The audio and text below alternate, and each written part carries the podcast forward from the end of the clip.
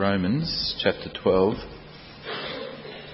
if you're looking for that, you'll find it after Matthew, Mark, Luke, and John, and Acts. So, Romans chapter 12, starting at verse 9. Love must be sincere. Hate what is evil, cling to what is good. Be devoted to one another in brotherly love. Honour one another above yourselves. Never be lacking in zeal, but keep your spiritual fervour serving the Lord. Be joyful in hope, patient in affliction, faithful in prayer. Share with God's people who are in need. Practice hospitality. Bless those who persecute you. Bless and do not curse. Rejoice with those who rejoice. Mourn with those who mourn. Live in harmony with one another. Do not be proud, but be willing to associate with people of low position. Do not be conceited. Do not repay anyone evil for evil. Be careful to do what is right in the eyes of everybody. If it is possible, as far as it depends on you, live at peace with everyone. Do not take revenge, my friends, but leave room for God's wrath, for it is written, It is mine to avenge, I will repay, says the Lord. On the contrary, if your enemy is hungry, feed him. If he is thirsty, give him something to drink. In doing this, you will heap burning coals on his head. Do not be overcome by evil, but overcome evil with good. This is the reading.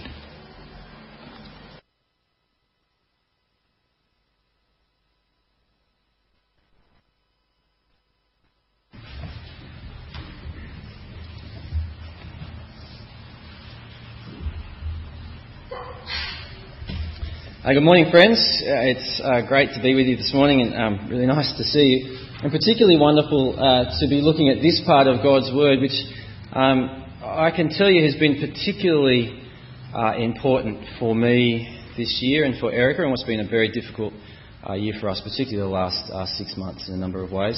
Um, so I'm glad that we're looking at this part, if, if not for your sake, certainly for mine, this morning. Let's pray again, and then we'll look at God's Word. Heavenly Father, uh, we are so grateful that you've not left us uh, to grope in the dark and try to work out life, or for that matter, find our way to you. Father, we thank you that you have approached us in the Lord Jesus. Uh, you've approached us in the gift of your Spirit. You've approached us with the gift of your word. We pray this morning, please, would you enable us to hear you clearly and respond uh, as we ought. And we pray it for Jesus' honour and glory. Amen. Uh, well, to start off our time this morning, I, I want to uh, say to you a confession of sorts that it's, um, it's funny what comes into your head uh, as you're preparing uh, a sermon, and what comes and is uh, pretty well sometimes locked into your head as you're preparing uh, a sermon. Um, I want to say for me and for Romans 12, um, it was the 1980s rock song, Do You Want to Know What Love Is? Um, I want to kind of ask, does anyone know the, the song Okay, well, this is about to get more embarrassing for me than this for you, I want to show you that. The song goes something like this Do you want to know what love is? And that's a, that's a, a, a rock pull down. Do you want me to show you? Okay, that's out of the way. Um, the reason the reason I think, and I hope that that got locked in my head, is because as we come to this part of God's Word, we come to this part of the Bible, God wants to ask us Do you want to know what love is? And do you want me to show you? After all, you don't have to go far to realize that at the core of each and every one of us is a deep desire for love. As one a famous anthropologist wrote, uh, people compose poetry, novels, sitcoms for love. They live for love, die for love, kill for love, it can be stronger than the drive to stay alive. And not, of course, just boy for girl or husband to wife, but among friends, family, community, church. As God will command us again and again in His Word, and not just to His redeemed people, but to all His created people, love one another. Love one another. Love one another. And the, and the question is, of course, how? What does it look like in real and rugged life?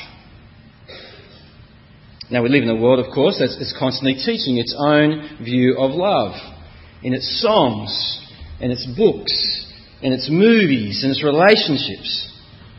A, love that's misused romantically and given selectively and distorted selfishly.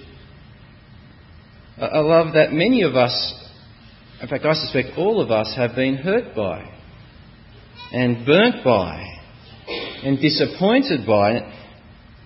So as we come at this part of the Bible today, God says, Do you want to see a better way? Do you want to know what love is?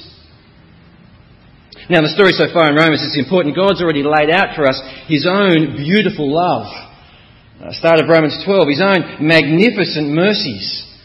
Uh, his mercy to save His people despite our deserving the opposite to change his people when we had no hope of changing ourselves at the cost of his son. And through faith in him alone, God has declared his people right even when they were wrong. He's given his people peace even when we were enemies. And not in some fickle or temporary way, but because of his promise. Because of his plans and his choice, his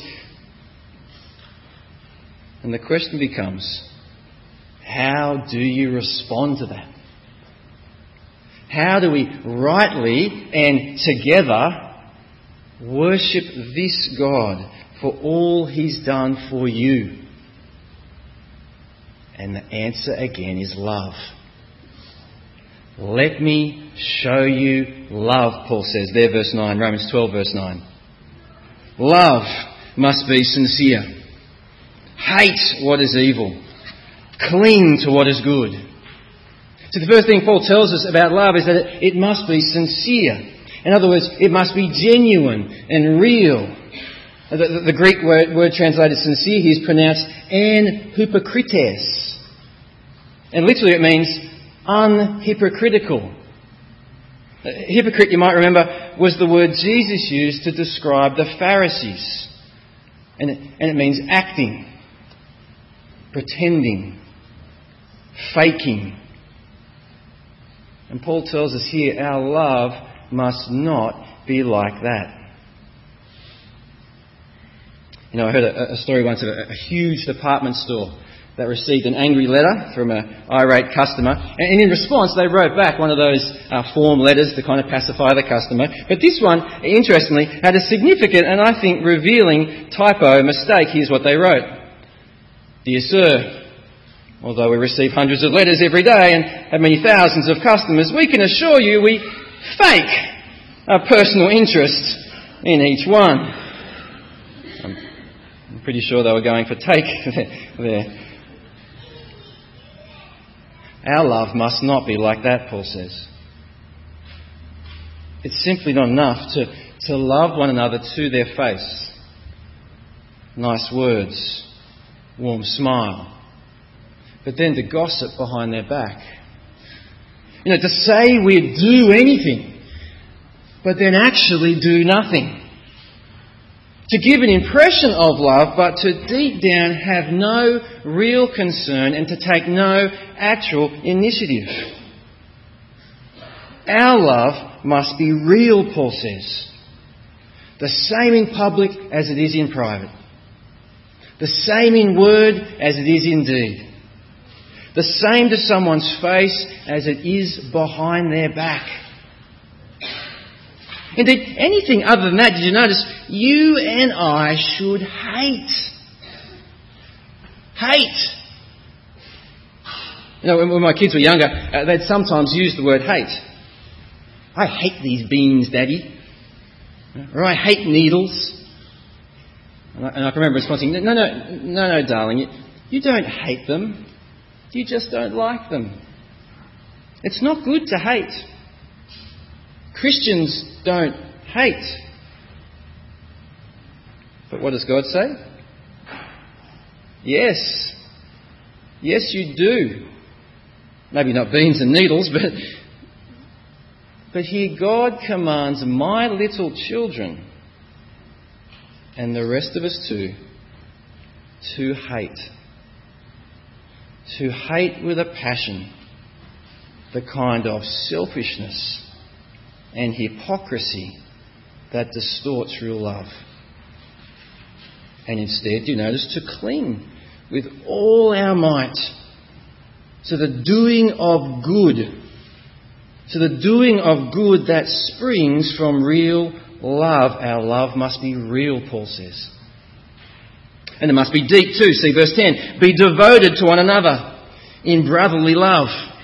Uh, honour one another above yourselves. See, I wonder if you would pick one thing in your life that you are devoted to, what would it be? Or more interestingly, I wonder if others around about you were to pick one thing in your life that they see you are devoted to. I wonder what would it be?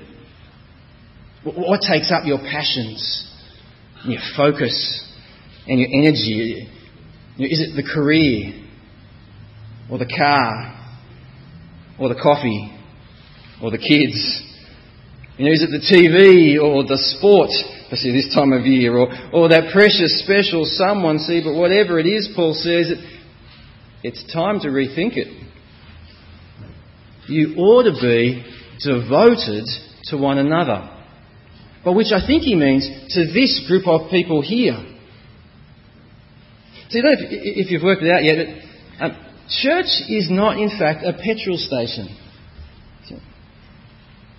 Because I think that's how we're tempted to treat it sometimes, isn't it? Sunday morning rolls around and we just kind of drive in, fuel up, and drive off. Uh, don't get me wrong, we, we, we, want to be polite, want to be rude. If we see someone at the bowser next to us, or perhaps the pew next to us, um, you know, we give them a wave. Hey! I mean, but we didn't come for them, did we? Uh, they didn't come for us, did they? No, we just happened to be in the same place at the same time, just both here to fuel up and and move on. But see, God calls us to so much more than that. To a deeply devoted love. A love that refuses to merely sit where we are, but which gets up and reaches out to the other people in this room. And I love that you notice there, that whenever it can, it swings the spotlight off itself and onto one another. It's a love that longs to see the people sitting around us and not us praised and served and honoured. See, the love we're to have, Paul says, is to be real and deep and, and persistent. Verse 11. Never be lacking in zeal, but keep your spiritual fervour serving the Lord. Be joyful in hope, patient in affliction, faithful in prayer. Now, I want to say, if you're anything like me, you probably feel like Paul suddenly changed topic and he's moved on from love somehow. But see, again, he hasn't. Again, on this topic of love, Paul takes us back to that thing, or better, that one, who feeds and fuels our love. I want to say in this verse, Paul takes us back to, to him who first loved us, to, to the one in whom we have hope, to the one for whom we wait to the one to whom we pray. After all, it's our love for God, isn't it? That's so intimately connected to our love for one another. Uh, they're, they're tangled together, or perhaps better, woven together. After all, do you remember uh, Jesus' reply when he was asked for the single greatest commandment? Matthew 22. Jesus replied, Love the Lord your God with all your heart, with all your soul, and with all your mind.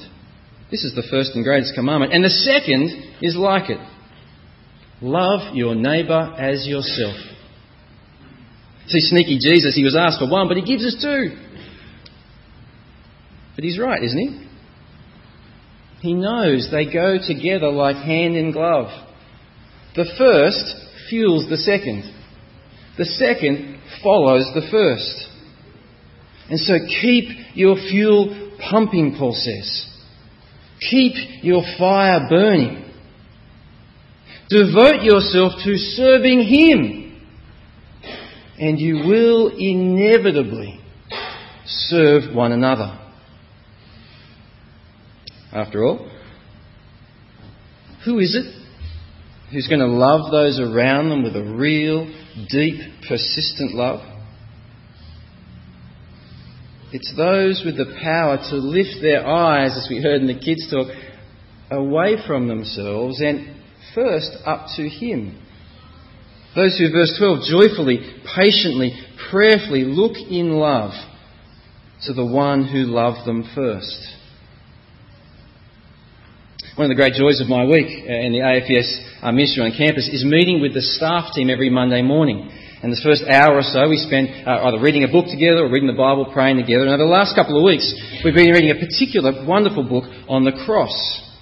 And just recently, last uh, couple of weeks or two ago, we read this particular section on reconciliation. And in it, the author insisted that Christians must live at peace with other Christians.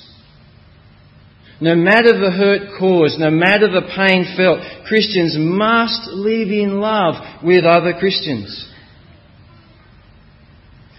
And you know, as we read that section, one of the staff, with tears in her eyes, stopped us and asked, But how? How? And I want to say, if you've ever lived through serious conflict, you'll understand her question. And you'll understand her tears.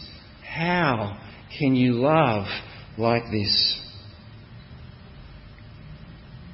Well, the way you do it is look first to Him. Remember first His love for you, that you might love those around about you. And so Paul says, do that in hope, with patience, with joy. Don't lose steam. Love persistently.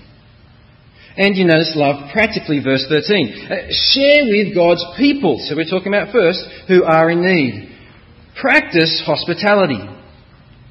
Now I want to say that the word practice is actually a little bit of a cop out in our translation. Literally, the word is pursue or, or even persecute. Let's persecute one another with practical love, Paul says. You know, let's know one another so well that we know their needs materially, physically, and then let's kind of attack one another with it. Can you imagine? Need a bit more food this week? Pow! Cop that. Need a lift to church? Bam! Here's a lift. And let's get personal about it. Let's have one another inside our homes. And not just our friends, but perhaps a couple of friends and a couple of people who are still strangers to us in this church. See, let's get our hands dirty with love, Paul says. See, the love God calls us to, it's real, it's deep, it's persistent, it's practical. And bottom line, it's a love that puts the other first. Verse 15. Rejoice with those who rejoice. Mourn with those who mourn. Live in harmony with one another. Do not be proud, but be willing to associate with people of low position. Do not be conceited. Even when they get the girlfriend or the boyfriend that you really wish you had, rejoice with them because you put them first. Even when perhaps after years and years of marriage they fall pregnant and you wish you could, rejoice with them because you put them first. Even when they're hurting and you don't know what to say because there just is nothing to say and it's all so awkward and it'd just be easier to walk away, mourn with them because you put them first. And do what Paul says, whether they're the director or the doorman. Do you notice? Popular or unpopular. Be willing to stand with your brothers and sisters in Christ. Be willing to put them first. You know, the uh, author Mark Twain once defined love as the irresistible desire to be irresistibly desired. While that might perfectly capture our world's idea of love, do you see how far that is from God's? That's a love that's always pointing back to me. That's always being all about me. But how much better is this? How much better is God? His is a love that always points to the other. That always focuses its interest on them, no matter the cost, no matter the sacrifice, always for them. But of course, if you know the Lord Jesus, that really shouldn't be a surprise to it, should it? Uh, do you remember how God loved us? Do you remember what He did? And when He did it? While we were His enemies, God sacrificed His Son. While we were His enemies, His Son died for us. And that's now what He calls us to do. To offer ourselves, as it'll say early in this chapter, as living sacrifices, pleasing Him and serving others. Even, chapter goes on, even when those others are our enemies. See, if you thought Romans 12 was pretty countercultural and really kind of difficult, you ain't seen nothing yet. Look there, verse 14. Bless those who persecute you. Bless and do not curse. In other words, wish the best for those who attack you. And then actively seek the best for them. The person at school who makes your life hell. The person at work who seems out to get you. Those who attack, and, if you're reading the world, anything like I'm reading the world, it seems that there's more and more of these. Those who attack you, perhaps even physically, because of your trust in Jesus, seek the best for them. I don't know about you, but, but I can't help but hear Jesus' words echoing here. Can you? Matthew 5. But I tell you, love your enemies and pray for those who persecute you. Or, or Luke chapter 6, bless those who curse you. Pray for those who mistreat you. You know, they say the ex premier of Russia, uh, Nikita Khrushchev, uh, once told the American press, uh, We communists have many things in common with the teaching of Jesus Christ. But our big difference is this. When someone hits me on the right cheek, I hit him on the left so hard that his head falls off. And I want to say that's actually quite a difference. but that's the way of the world, isn't it? Retaliation, revenge, payback. there wouldn't be an action movie without it, but that's not the way of Christ. That's not the way of love. Verse 17 Do not repay anyone evil for evil. Be careful to do what is right in the eyes of everyone, if it's possible. As far as it depends on you, live at peace with everyone. Do not take revenge, my friends, but leave room for God's wrath, for it is written, It's mine to revenge. I will repay, says the Lord.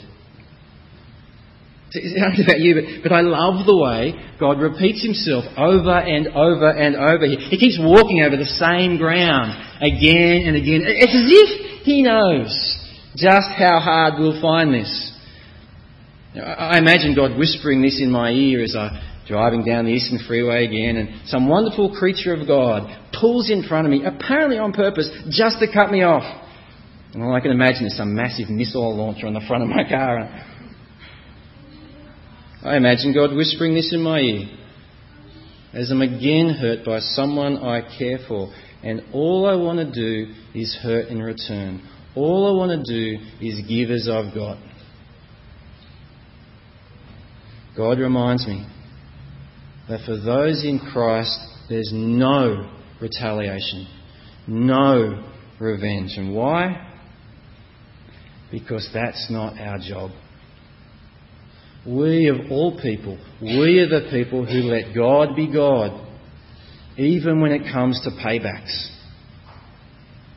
We are the people who, even as we rightly seek justice and rightly stand up for others, we are the people who refuse to take justice into our own hands. Who refuse to take vengeance, whether it's with weapon or with word, not even on Facebook. Instead, verse 20, do you see it? On the contrary, if your enemy is hungry, feed him. If he's thirsty, give him something to drink. Actively and practically help those who hurt you. Care for those who curse you. Serve those who slander you. Why? Verse 20 goes on, In doing this, you will heap burning coals upon their head. Now, I suppose one way you could, I suppose, read that is a, it's the three that's kind of, you know, be nice, that'll get them. You know, you know, be good, that'll really tick them off. But I don't think that's what Paul's shooting for here. Rather, I think what he's saying is be loving, even when they're not, to, to shame them, to, to turn them, to win them to, to eliminate your enemy by making them your friend. Verse 21 Do not be overcome by evil, but overcome evil with good. Do not fight fire with fire. Instead, quench that fire with love. Don't give in to the ways of the world. Hit as you've been hit and hurt as you've been hurt. When it comes to evil, Paul says it just won't work. It's not if you can't beat them, join them. No, you beat them by not joining them. You beat them with real and practical love. And so, friends, as we wrap it up, let me ask again, uh, this time without rock pull down. Do you want to know what love is? Do you want God to show you? Because this is it. Just as Jesus did for us, and in view of God's mercies, it's sacrificially putting one another first with real, deep, persistent, practical love. And it's even sacrificially putting your enemies first for their good for our good, and most of all, for His glory. And so, as we draw to a close, friends, I want to ask how can you love like this? Who? Can you think? Who can you love like this? Who can you actually and practically love today at morning tea? When you go home? and then tomorrow and tomorrow and tomorrow, as hard as it'll be, how can you love as you've been loved? Let's pray and ask for God's help to do that. Let's pray.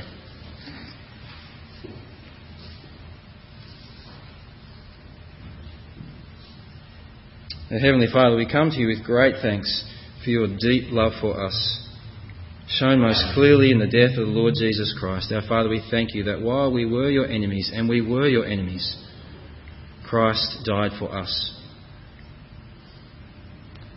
Father, having seen this love, and for those of us in the room who put our trust in you, for those of us who now know this love, Father, would you work in us that we would love others just like this? We pray at first for our brothers and sisters in Christ in the room here. Help us love the family of believers as you call us to. And even beyond this room and this people, we pray, Father, would you work in us as hard as it will be and as much as it goes against the flow of our culture? Our Father, please, would you help us love those who even set themselves against us as enemies? And we do pray this for their good, for our own good, and most of all, for your glory. Amen.